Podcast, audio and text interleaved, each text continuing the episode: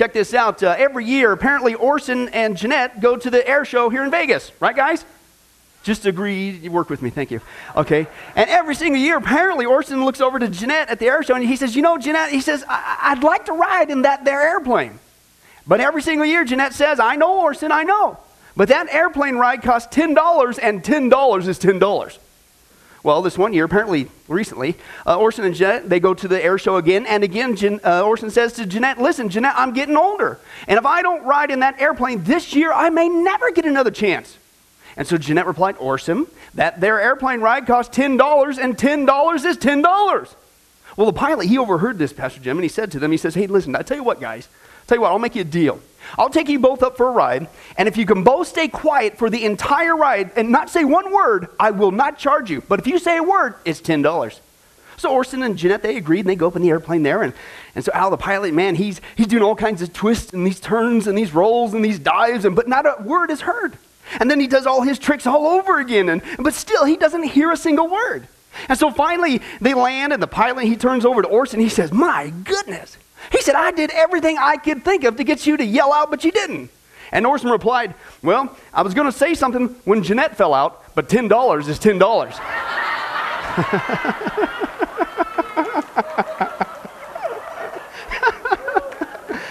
oh, wow.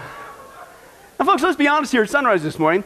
Uh, that's kind of a little bit of surprising behavior from Orson, if you know him. You know what I'm saying? That's right. And I know times are tight and all, and but man, Jeanette, she makes great cookies, Orson. And uh, I'd give her at least 20 bucks before she fell out. No, seriously, I'm just kidding because I want those cookies to keep coming. But seriously, folks, did you know the Bible says one day there's a surprising day coming to the whole planet? Listen, when people really are going to be falling all over the place, but it's not due to an airplane ride. It's due to an event called the rapture of the church. And the reason why it's going to be such a surprising time is because for those who refuse, continue to refuse to accept Jesus Christ as their personal Lord and Savior, the Bible is clear. They are going to be catapulted into the seven year tribulation, and that is not a joke. The Bible says it is an outpouring of God's wrath on a wicked and rebellious planet. Jesus said in Matthew 24, it's going to be a time of greater horror than anything this planet has ever seen or will ever see again, and that unless God was merciful and shortened that time frame, the entire human race would be destroyed. Okay? But praise God, God's not just a God of wrath, which isn't bad. He's going to put an end to the evil and suffering we see today. Isn't that good news? Okay? But he's a God of love as well, and praise God he is. And because he loves you and I, he's given us so many warning signs in the scripture uh, to show us when the tribulation was near. We don't know the day nor the hour, but he gives us a heads up when it's getting close. And also when it's getting close for the second coming of Jesus Christ. Therefore, in order to keep you and I here at sunrise from being left behind, uh, the ultimate bad day, even worse apparently than a plane ride with Orson. Uh, we're going to continue in our study. That's right, called The Final Countdown. Okay, The Final Countdown. Now, if you've been tracking with this in this study, that's right. How many guys got all my sermons memorized besides John? Yes, praise God, because I don't now have to preach online next week. Uh, that's right. So far, we've already seen the number 10 sign on the final countdown was Jewish people, that's right. Number nine sign was modern technology. Number eight was worldwide upheaval. Number seven was the rise of falsehood. Number six, the rise of wickedness. And the last six times, if you recall, okay, the fifth sign was the rise of apostasy. And what we saw is God lovingly foretold you and I when we see not only the world going down the tubes, that's the rise of wickedness, that's happening today, but also when you see the church going down the tubes. Unfortunately, that's really what's going to happen. And it's happening right now today all over the world. And we saw it's due to a massive flooding of phony baloney believers in the church, greedy believers in the church, worldly believers in the church, occultic believers in the church, and last time, a bunch of deadly believers in the uh, church, i.e., those who are dead, fake, phony Christians. And what we saw last time, this is due to the lies of the liberal Christianity movement, which is not Christianity, it's only a name only, and it's tricking people into thinking that they're Christians when they're not. They are fake, they are dead, they are phony. Listen, and they're taking over the church now with their so called new and improved services, their new and improved scripture, which is blasphemy, if you remember that one, and their new and improved Savior, which is not the real Jesus. And that's exactly what the Bible said is going to happen to the church when you are living in the last days. But that's not all. The fourth sign on the final countdown. Al, I'm still preaching, so guess what? There's got to be more. That's right, Al. There's got to be more, and there is. The number four sign that God has given us on the final countdown to He wake us up. This is what God drew me out of, folks. Is the sign of a one world religion. Are you serious? You mean to tell me that uh, uh, all the planets on the religion one day are going to be under the conglomerate of one man, the Antichrist, headed up by his cohort, his buddy, the false prophet? It's almost like you guys have been reading your Bible. But that's right, for those of you who don't know that, uh, let's just do just that. Open your Bibles to Revelation 13. Clearly talks about this repeatedly in just this one passage. Revelation 13, verses 3 through 9 is going to be our opening text. If you find the dictionary, what do you do? Hang a left. That's right. And. Uh, but uh, Revelation 13, obviously, we're dealing with the issue of the Antichrist. Okay? The Antichrist, the beast out of the sea. Revelation 13, verses 3 through 9. When you're there, ready to go, say moo. Ah, that's music to my ears. I can almost close in prayer, but I got too much to go, Dario. Okay, but anyway, that's right. Uh, Revelation 13, let's start with verse 3, speaking of the Antichrist. Now, one of the heads of the beast, the Antichrist, seemed to have this fatal wound, but the fatal wound had been healed. Now, the whole world, notice the whole context here is it's the whole world. Let's say that. Whole world. Man, you guys are great today. This is great. Okay, it's, it's not a localized event. This is the whole planet, is what we're talking about. The whole world uh, was astonished and they followed the beast. Now, listen, men, what's the word there? Worshipped and uh, the dragon, that's Satan, because he had given authority to the beast or Antichrist. And they also, what's the word there? worship the beast, the Antichrist. And they said, Man, who is like the beast? Who can make war against him? And the beast was given a mouth to utter proud words and blasphemies and to exercise his authority for 42 months. And he even opened his mouth to blaspheme God and to slander his name and his dwelling place and those who live in heaven. And he was given power to make war against the saints and to conquer them. And he was given authority over, listen, every tribe, people, language, and nation. It's the whole world. And in case you don't get that, keep reading. All inhabitants of what? The earth will what? Worship the beast, Antichrist, all whose names have not been written in the book of life. What's that mean? You ain't doing that if you're a Christian. Okay? all whose names have not been written in the book of life, belonging to the Lamb that was slain from the creation of the world. I love this. You got to end on this one. He who has an ear, let him hear. How many guys got an ear today? Praise God, you can qualify to fulfill this passage of Bible prophecy, okay? In other words, the Bible is saying this you need to pay attention. Turn to somebody and say, hey, wake up, pay attention. Okay? That's what the Bible is telling you and I today. Why? Because according to our text, the Bible clearly says, and this is just one passage, that there really is coming a day when all the inhabitants of the earth, every tribe, people, language, and nation, are going to be busy worshiping who? Satan and the Antichrist, right? It says it right there. Okay, one day the Bible says the whole world is going to be unified into this one world religion that's actually satanically inspired. Okay? But that's the question. That was written about 2,000 years ago. That's the question for you and I today. Could this really happen?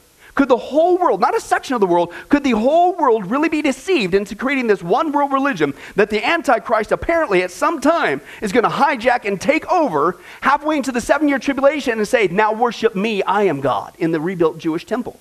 Okay, and is there any signs that it's going to take place anytime soon? Good question, JR. Yes, there is, folks, and it's happening, believe it or not, right now before our very eyes, slowly but methodically, and they're just about ready to pull it off.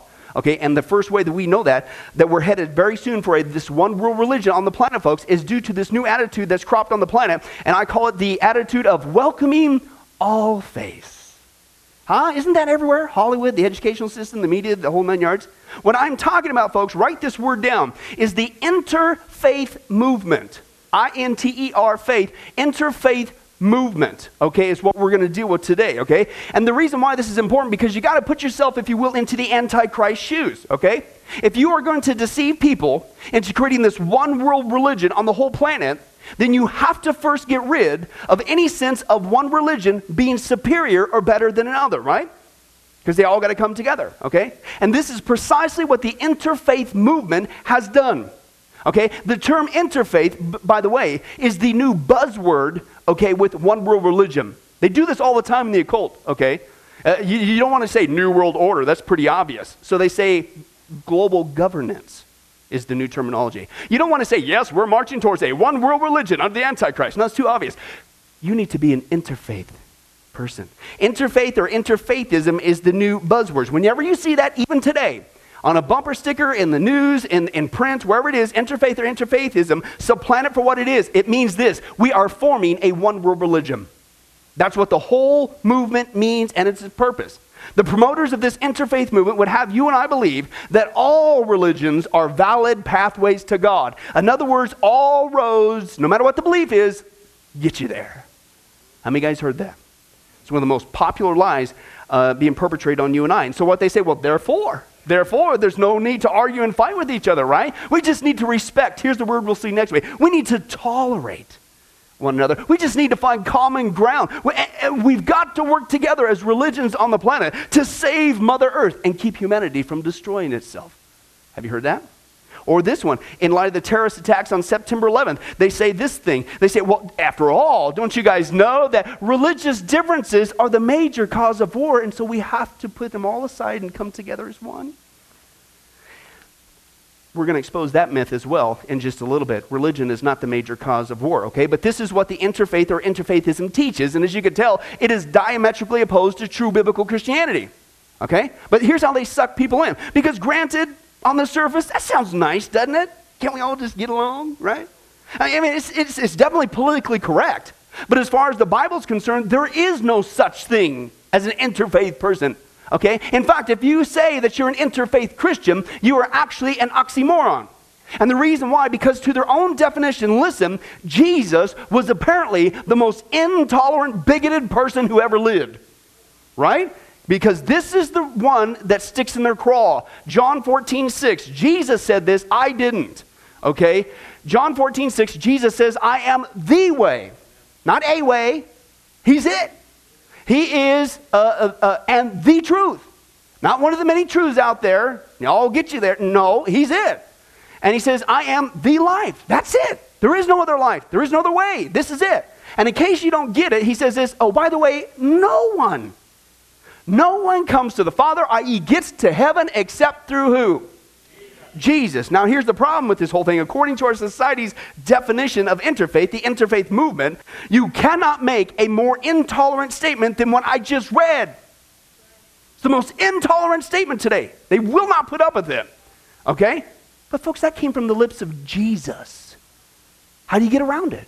And I seriously don't recommend that you call him a religious bigot either, okay? But this is what interfaith teaches. Now listen, therefore, if you're going to be an interfaith person, you have to deny what we just read. You'll have to deny this core issue of what Jesus said. In essence, not only call him a liar, but you have to say he's wrong.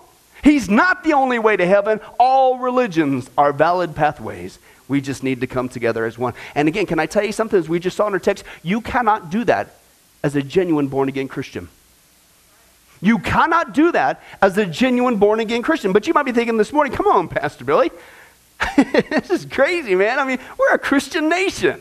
There's no way people are going to pull this interfaith movement off and create this one world religion. I mean, maybe some other country, but not here in America. Nobody's going to fall for this. You guys know where I'm going, don't you? Sarcasm to make a point. Yes, we are. The first proof, folks, that we really are headed for a one world religion, unfortunately, even here in the United States, is the chronological proof the chronological proof.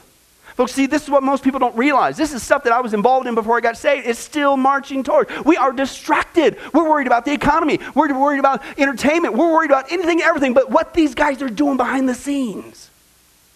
And they're preparing us for this one world religion, okay? The Bible says it's not only going to be put into place, okay, it, it, but what people don't realize, it's been in the planning stages for a long time step by step, slowly, methodically. And I want to share with you just some highlights. I can't do everything. Just some highlights of proof these guys are marching towards a chronological plan.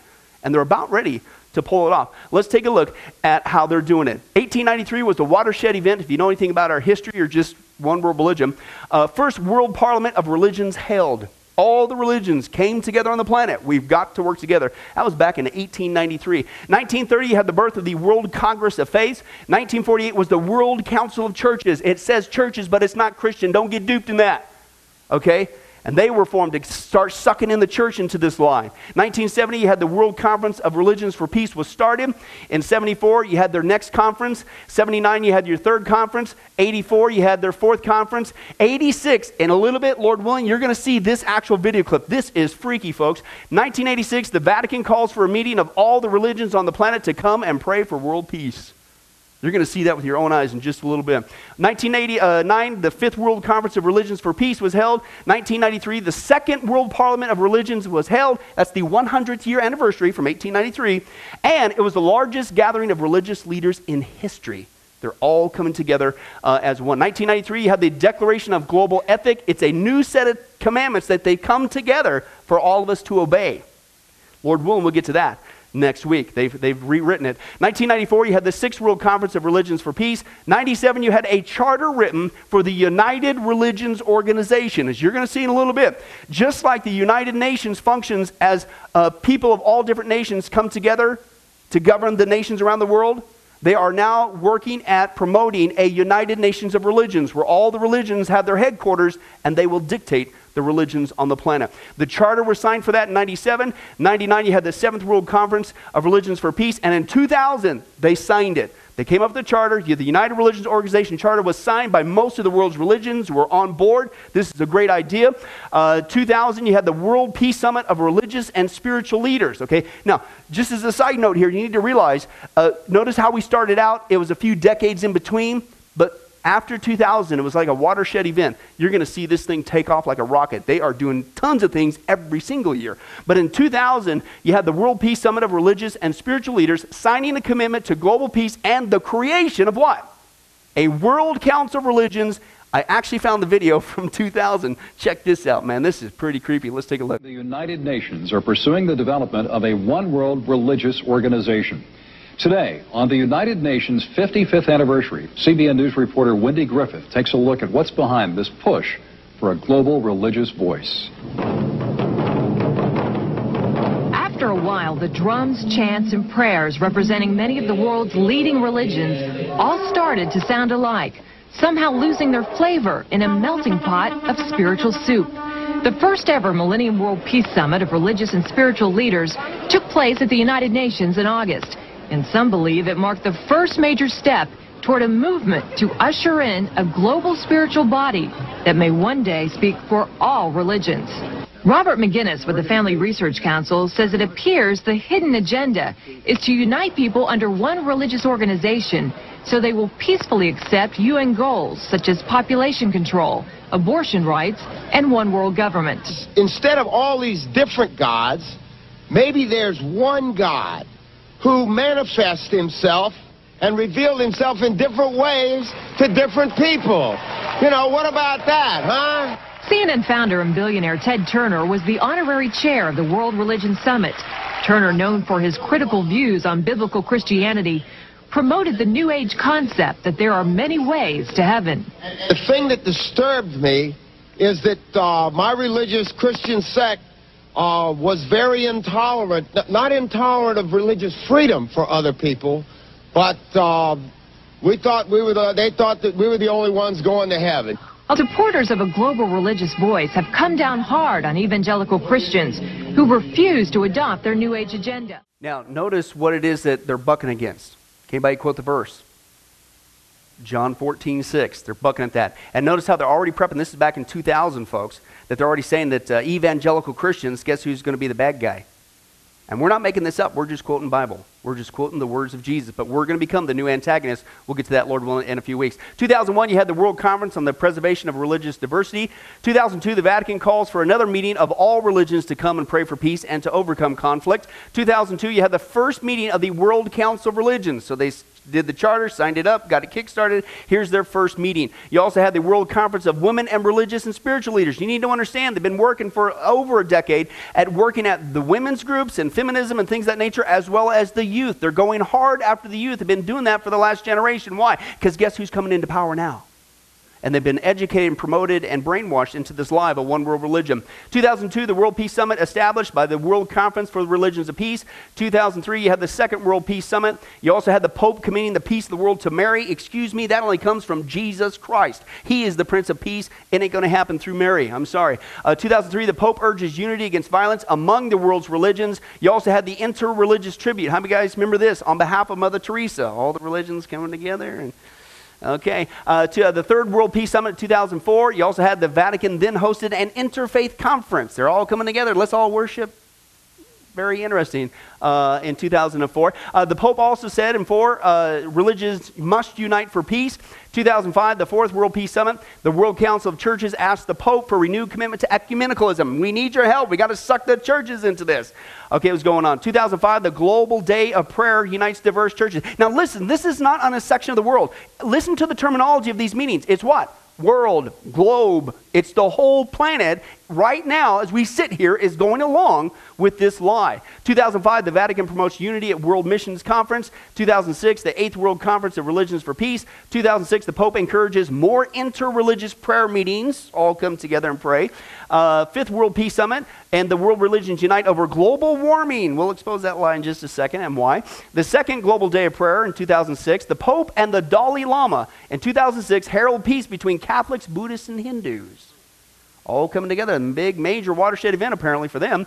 And then also, the Pope's praying in a Muslim mosque was a new horizon in interfaith. There's that word again, folks. One world religion. six World Peace Summit in 2007. You had the Interfaith Council established for Jerusalem. What's going on with that? Well, you need some sort of headquarters to do your new religion, and that's We'll get to that in a little bit. Uh, third Global Day of Prayer, also, the groups in U.S. declare that all paths lead to God. They finally started sucking the churches into it. And the, how many guys have heard that?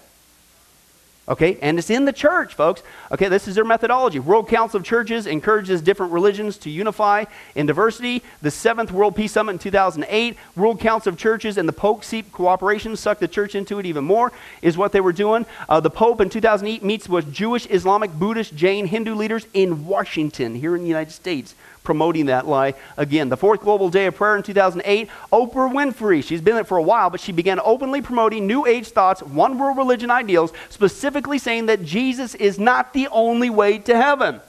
You're going to see that video clip, Lord willing, in a little bit. Okay, and in 2008, Tony Blair, he didn't go away. Here's what he did after he resigned from, uh, stopped being the uh, Prime Minister of England. He launched his Faith Foundation to help unite the world's religions, as he admits in this video. Let's take a look. Talk about this Faith Foundation, the idea, and correct me if I'm wrong, the paraphrase is basically to bring people of different faiths together to so solve global problems like poverty.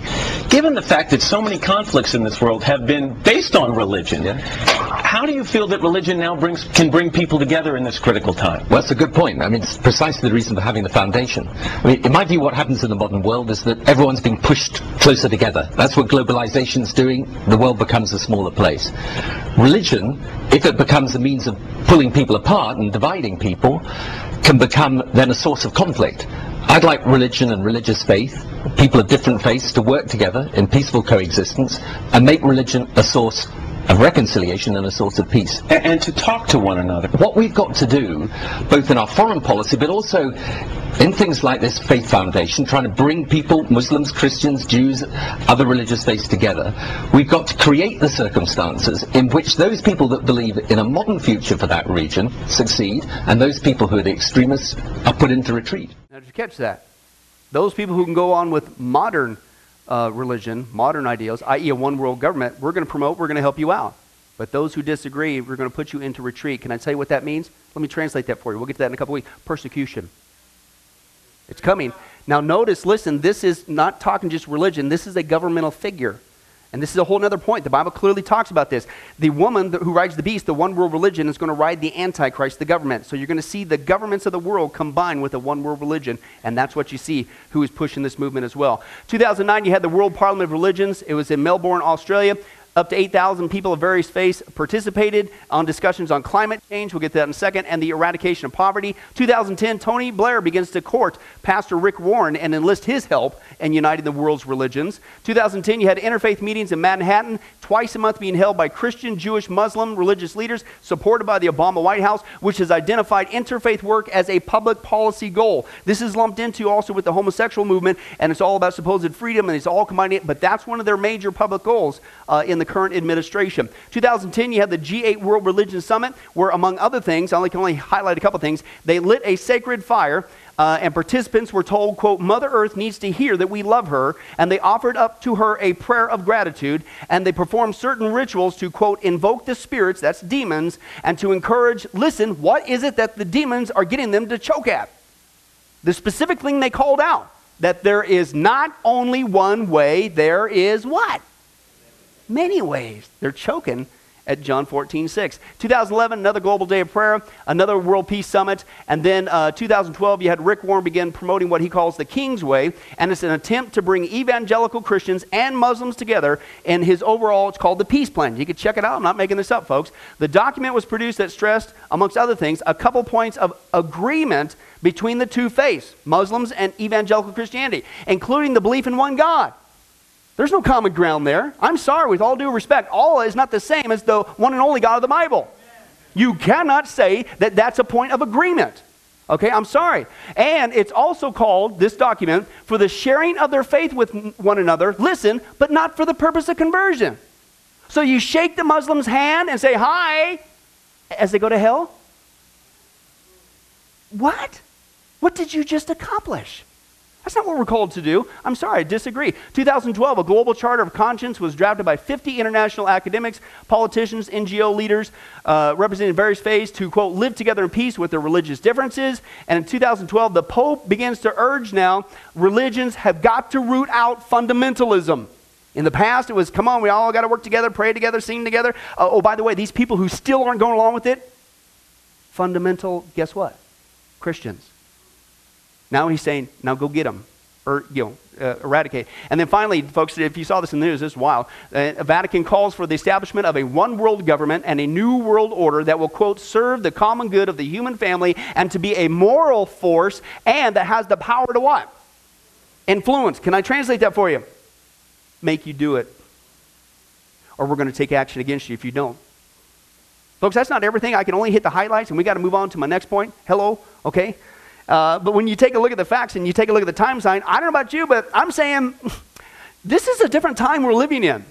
You know, people say, oh, come on, you Christians have been saying this for how many decades? And blah, nothing ever, ch-. excuse me? You take a look at the timeline and it's escalating exponentially. It's growing faster and faster every year. They are very serious about this one world religion. It's almost to me, Al, like they're following some sort of chronological plan or something. And they're about that close to pulling it off. How about you? But that's not all. The second proof that we know we're headed for a one world religion real soon is what I call the coercive proof. The coercive proof, okay?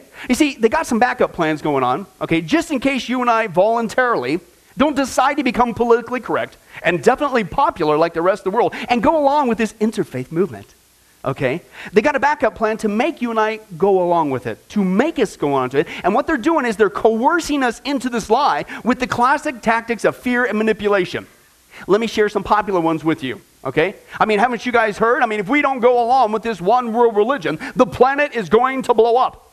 Right? We have got to put our religious differences aside in order to save Mother Earth. Haven't you guys heard of the danger of global warming? Folks, it's my proud honor this morning to uh, reveal that lie for what it is. In fact, it's such a big fat lie that's being used to schnook us into a one world religion, we'll get to that in a second, that even the founder of the Weather Channel admits we're being lied to. Let's take a look at that interview. If a scientist says that temperatures are up 0.01 degree, lead story around the country in every newspaper. But when somebody with decades of experience comes out and says global warming is a manufactured crisis, no one cares, and you can hear a pin drop. How do I know? Because that is exactly what happened last week when the founder of the Weather Channel wrote an article that began, and I quote, It is the greatest scam in history. I'm amazed, appalled, and highly offended by it. Global warming. It is a scam. But since that opinion doesn't fit nicely into the mouth of the media beast, hello, NBC, uh, you probably didn't hear a word about it. Well, now you will. John Coleman is the founder of the Weather Channel. He was also the first weatherman ever on Good Morning America, and he is currently weatherman at KUSI News in uh, San Diego. Uh, John, your head about exploded with the NBC thing this week. Is that what is that was the breaking point for you? Well, I had been listening to all the global warming talk for a long time and posting material about global warming on our website.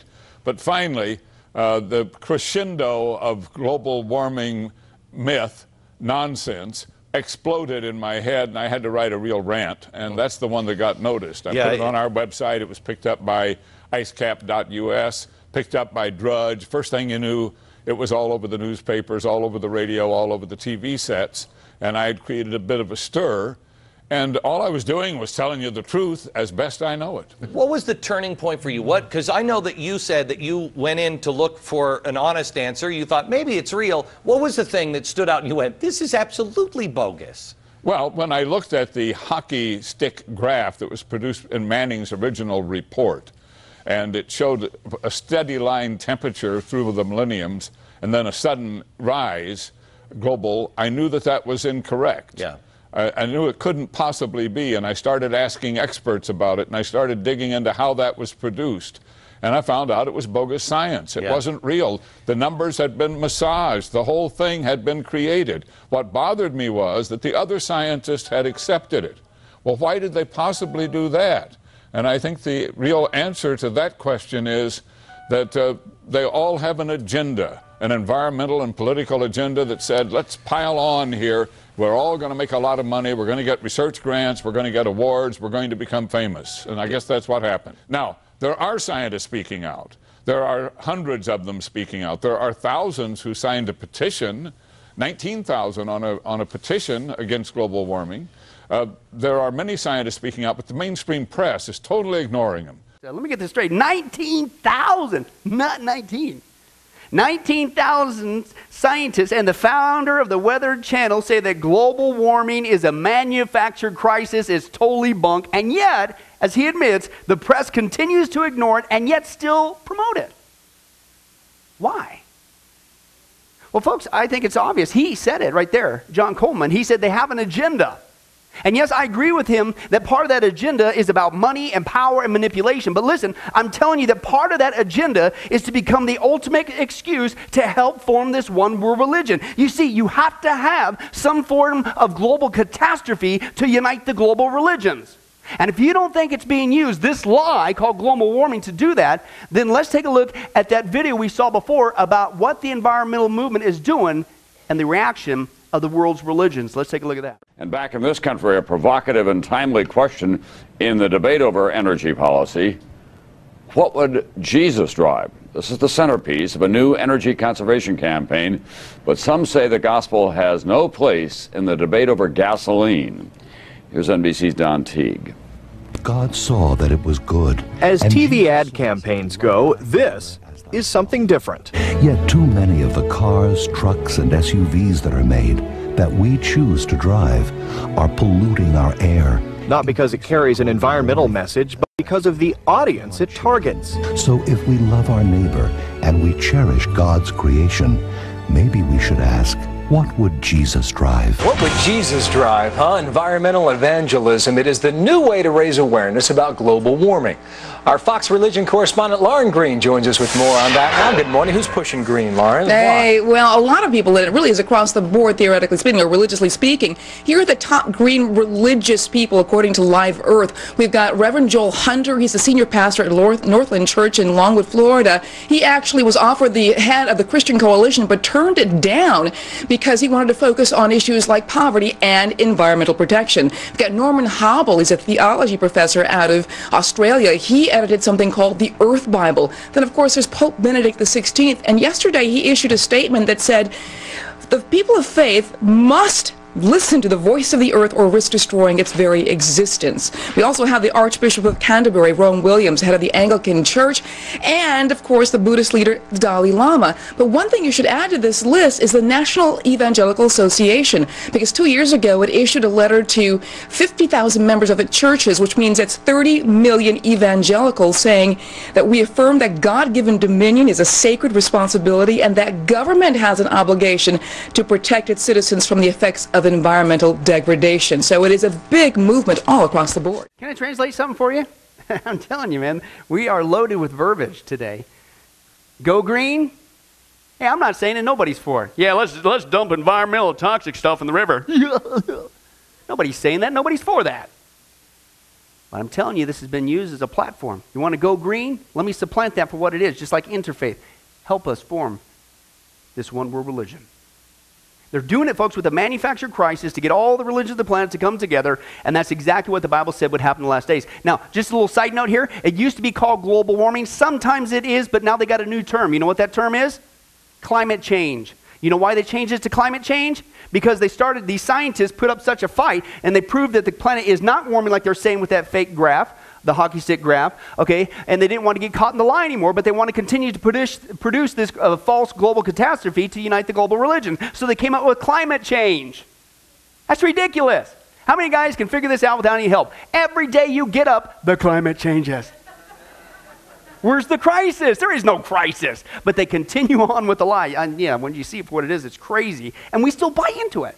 Okay? But it's being used uh, uh, to, to get us to go along with this one world religion. That's just one lie. The second lie, this is a really big one. How many guys have heard this lie? Don't you know we've all got to come together, all the religions on the planet? Because religions are the main cause of war.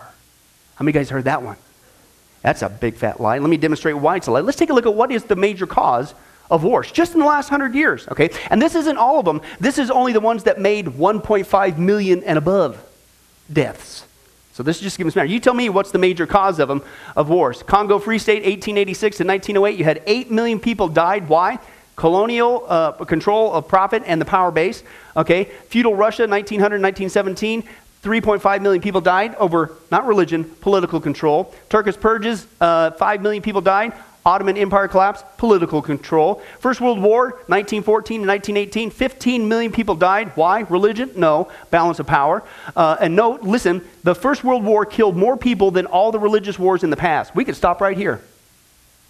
And just that one war, folks, 6,000 men a day died, one, uh, 1,500 days just in World War I. We could stop right there. Religions are not the major cause of war. But I got another to go. Russian Civil War, 9 million people died over political control. Soviet Union, Stalin regime, any estimates from 20 to 45 million people died over political control. Uh, China nationalist era, 3 million people died, political control in the beginnings there. Second World War, 55 million people died over the balance of power and expansionism was going on there. The Sino-Japanese War, 21 million people died over expansionism. Post-World War II, German expulsion, Eastern Europe issues, 5 million people died over retributions and Soviet and Eastern Europe uh, control issues. Chinese Civil War, 1945 to 1949, 2.5 million people died over political control. People's Republic of China, Mao Zedong, 1949, 1975, anywhere from 40 to 80 million people. See, people think Hitler did the worst. Uh-uh. 40 to 80 million people over religion? No. Political control. North Korea regime, 1948, 1.7 to 3 million uh, people died over political control. Korean War, uh, 2.8 million over political control. Second Indochina War, uh, 3 to 4 million people over political control died. Ethiopia, 1.5 million people died, political control. Khmer Rouge, 2.5 million over political control. Afghanistan, 1.8 over political control and Soviet expansionism. And just know I got to stop somewhere. The Kinshasa and Congo, 3.8 million over political control and a battle of the resources. That's what is, when you take a look at the facts, when you do the research, that's the major cause of wars. Well, why in the world would they continue to promote that? Because there's an agenda. Religion is not the major cause of wars. It's the anti God, man made agendas. Listen, it's politics that causes wars, the majority of not religion. But they're using this lie, just like with global warming, to get you and I to coerce us out of fear and manipulation. Oh, we have to go along with this. Or the planet's going to blow up. And it's all a lie. And it's exactly what the Bible said would happen in the last days. One more to go real quick. The third proof we know we're headed for a, uh, a world religion, folks, is the promotional proof. Okay? I'm telling you, they thought of everything, okay? As if what we haven't seen isn't enough. The interfaithism movement is also being promoted, listen, by virtually every single mover, every single shaker from around the world. Just in case you aren't politically correct and popular like the rest of the world. And go along with it voluntarily. And just in case you learn the truth about the lie of religion causing all the wars and global warming, it's a, a manufactured crisis, uh, uh, uh, they are using Hollywood, the governments around the world, even the Vatican, to educate you. To promote this lie and why you need to accept it. But don't take my word for it. Real quick, let's just take a look at a couple of people around the world doing just that. Prince Charles, he's one of them, believe it or not. He launched a new movement called Respect, okay, in order to what? To promote tolerance among the world's religions. We all got to come together. And then, of course, global warming liar Al Gore, sorry, with all due respect, says, quote, the richness and diversity of our religious tradition throughout history is a spiritual resource long ignored by people of faith who are often afraid to open their minds to teachings first offered outside their own system of belief. In other words, you, are just, you're so intellectually inept that you refuse to change. Okay? We're not supposed to change on the Bible. But the emergence of a civilization in which knowledge moves freely and almost instantaneously through the world has spurred a renewed investigation of the wisdom distilled by all faiths. Right? This pan religious, he says, or all religion perspective may prove especially important where our global civilization's responsibility for earth is concerned. Huh? We all got to come together if you're going to be a part of this new kingdom they're building for us. Isn't that awesome? Okay, but folks, he's not the only one. Hollywood governments, even the Vatican, are promoting this. Wait till you see this one world religion, and they're always bucking at Jesus and what he said. He's the only way. Let's take a look. One of the mistakes that human beings make is believing that there is only one way to live That's and right. that we don't accept that there are diverse ways of being in the world, that there are millions of ways to be a Then human how do being. please and, God? and many ways, no, but many paths to what you call God. That and is her path pleasing. might be something else, and when she gets there, she might call it the light. But her loving and her kindness and her generosity brings her, if it brings her to the same point that it brings you, it doesn't matter whether she called it God along the way or not. And I guess the danger that could be in that, I mean, it, it sounds great on the onset, but if you really look at both sides, I there could couldn't person- possibly be just one way. What what about Jesus? What about Jesus? Isn't only one way. There is one way and only one way, and There that through possibly. Jesus. There couldn't possibly be with the because millions you of people say in the there world. isn't. There couldn't possibly be. Because you say, you intellectualize it and say there isn't. If you don't believe that, you're all buying into the lie. Today's opening prayer will be offered by a guest chaplain, Mr. Rajan Zed of the Indian Association of Northern Nevada.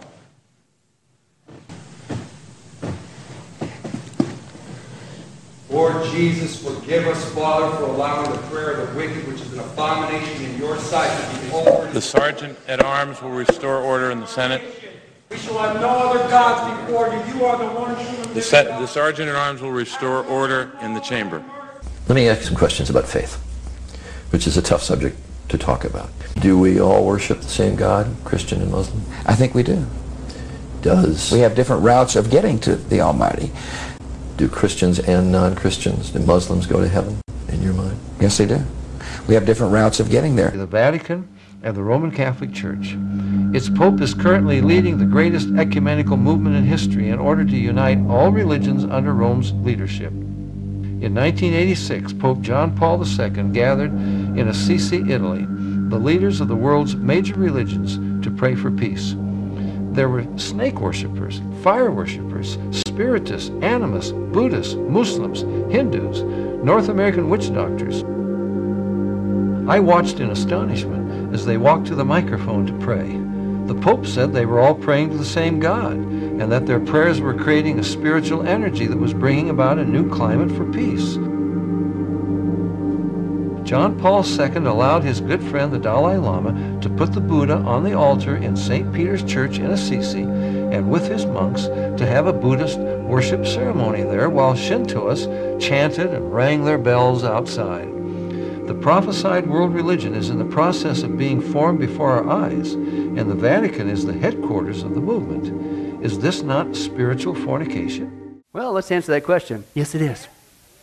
It's exactly what it is. Okay, but again, just a couple more. That's not all. Uh, maybe you guys can you can see that graph there. Typically, what in the past their their icon for one world religion, they have icons too, uh, is the planet with different religious symbols around it. You guys seen those?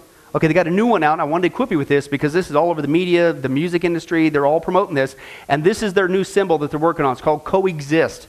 If you've seen that, it's all over the place, you know exactly what I'm talking about. Supplant that for what it is, folks. That's one world religion. We all got to coexist and work together. That's their latest icon. King Abdullah of Saudi Arabia, you're thinking, oh, these people aren't, aren't ever going to. Yes, they are. Everybody around the planet is going along with it. He's been planning for years to, quote, find a way to unite the world's major religions in an effort to help foster peace.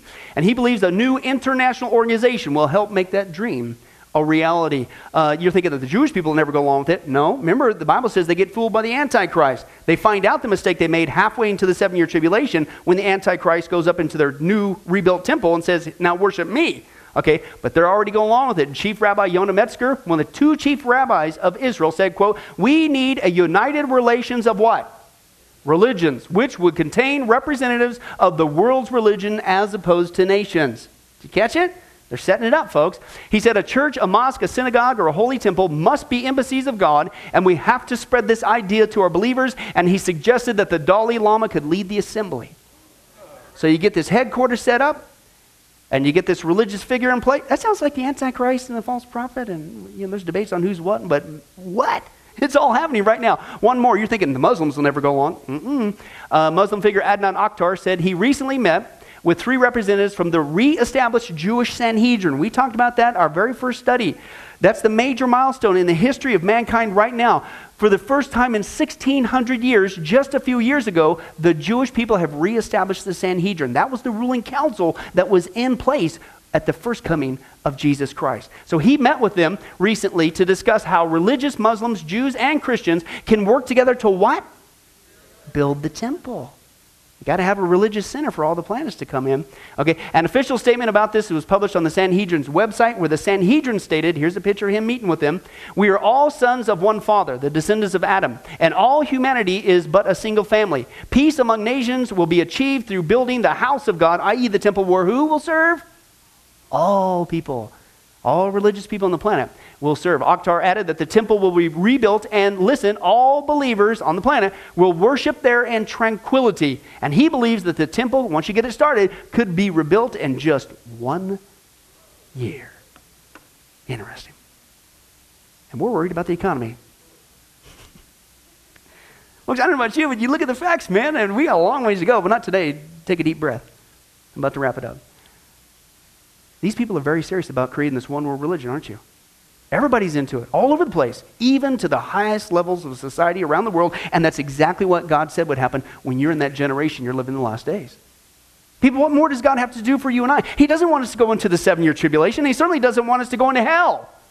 And this is why Jesus told us the truth. He is the way, the truth, the life. Nobody comes to the Father except through Him. There's only one way to heaven it's Jesus Christ. And all this lie and all this prep work of this one world religion is, listen, saying that all paths lead to heaven. It's not doing you any favors. What it's guaranteeing is you are going to go to hell. Yet God loves you. And out of love, He's given us the signs of the one world religion today to show us the tribulation is near. The second coming of Jesus Christ is rapidly approaching. This is why Jesus clearly said, Luke 21 28, when these things begin to take place, what we just saw, Christian, what are you supposed to do? Freak out? No, stand up, get excited. Woo! Lift up your heads. Jesus Christ is coming back. Our redemption is drawing near. Okay? So, folks, let's deal with it correctly. We are headed for the final countdown. And so the point is this if you're here today as a Christian, it's time to get busy.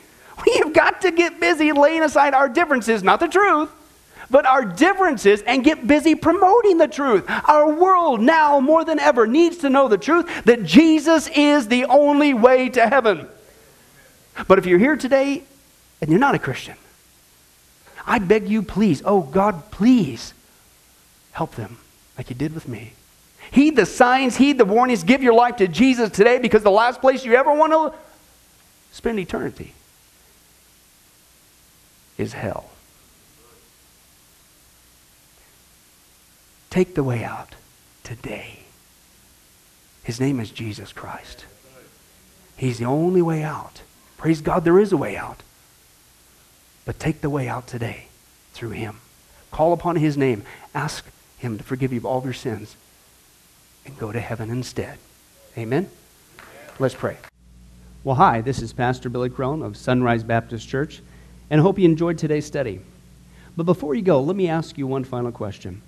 Are you sure that if you were to die today, that you go to heaven and not hell? Before you answer that, let me share a couple things with you. Did you know that the Bible says that God is holy and that we are not? And the Bible also says that the wages of our sin or our unholiness is death. In other words, when we die, and it's coming for each one of us, we're all marching towards the grave at different speeds, but it's going to happen. The Bible says, therefore, since the wages of our sin is death, we deserve to die and go straight to hell and not to heaven. And that's bad enough, but to make matters worse, we don't want to admit this. God already knows. He knows uh, all of our behavior, everything, our thoughts, what we've done, what even we're going to do. He knows it all. He's gone. Even though He already knows this, we don't want to admit this. And so, out of love and mercy, God gave us something called His law or the Ten Commandments. It's kind of like His x ray into our heart to show us what He already knows that He is holy and that we are not. And it's this unholiness or sin that separates us from Him. Let's take a look at God's x ray, if you will, His divine law, to show us what He already knows. The Ten Commandments, uh, the ninth one says this You shall not bear false witness.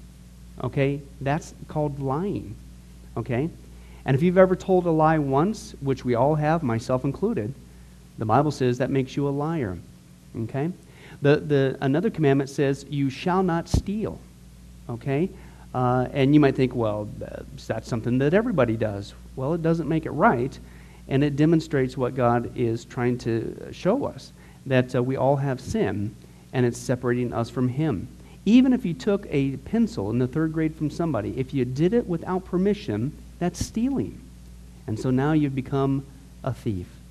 The Bible says that you shall not use the Lord's name in vain. And how interesting it is and unfortunate that the only name under heaven by which men might be saved, the name Jesus Christ, has now become a common cuss word.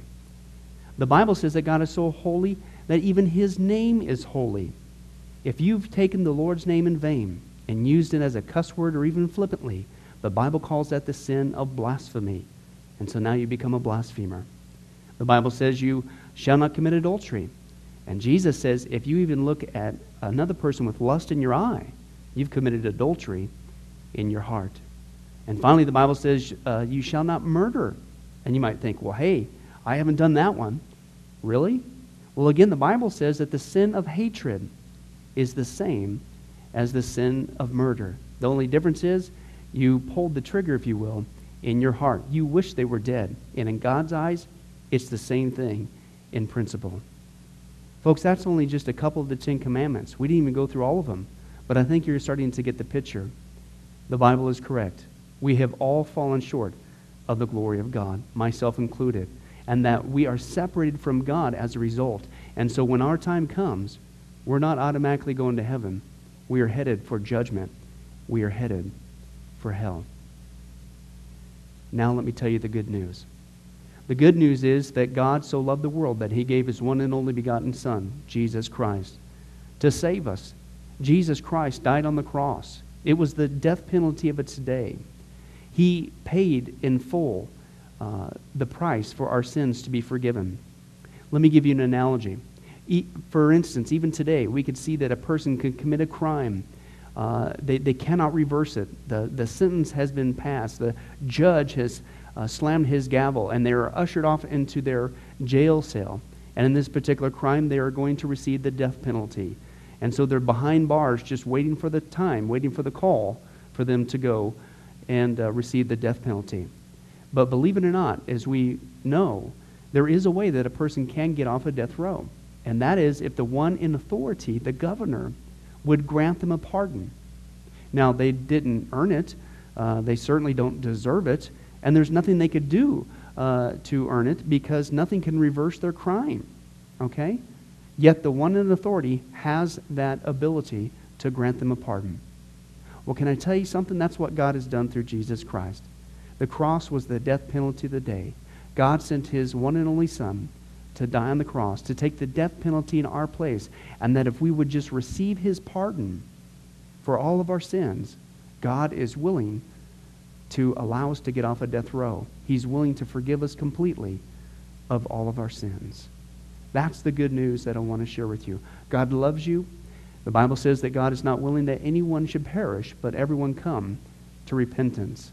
Won't you, if that's you, call upon the name of Jesus Christ right now? Won't you ask him to forgive you your sins? The Bible says that if you confess with your mouth Jesus is Lord and believe in your heart that God raised him from the dead, you will be saved. Won't you do that now, wherever you are? Please, take God up on his amazing, loving offer. I'll let you down. Man will let you down. People will let you down. But God never will. He wants to adopt you into his forever family. He loves you. He's willing to forgive you of anything and everything you've ever done, past, present, and future. It's amazing. Please Call upon Jesus now. Well, this has been Pastor Billy Crone of Sunrise Baptist Church. If there's anything that we can do for you, please don't hesitate to ask. Our number and information will come up here on the screen here shortly. And remember, I hope to see you in heaven. God bless. Thank you for watching this presentation from Sunrise Baptist Church. If you would like to send us a letter or any other kind of postage, you can reach us at 1780 Betty Lane, Las Vegas, Nevada 89156.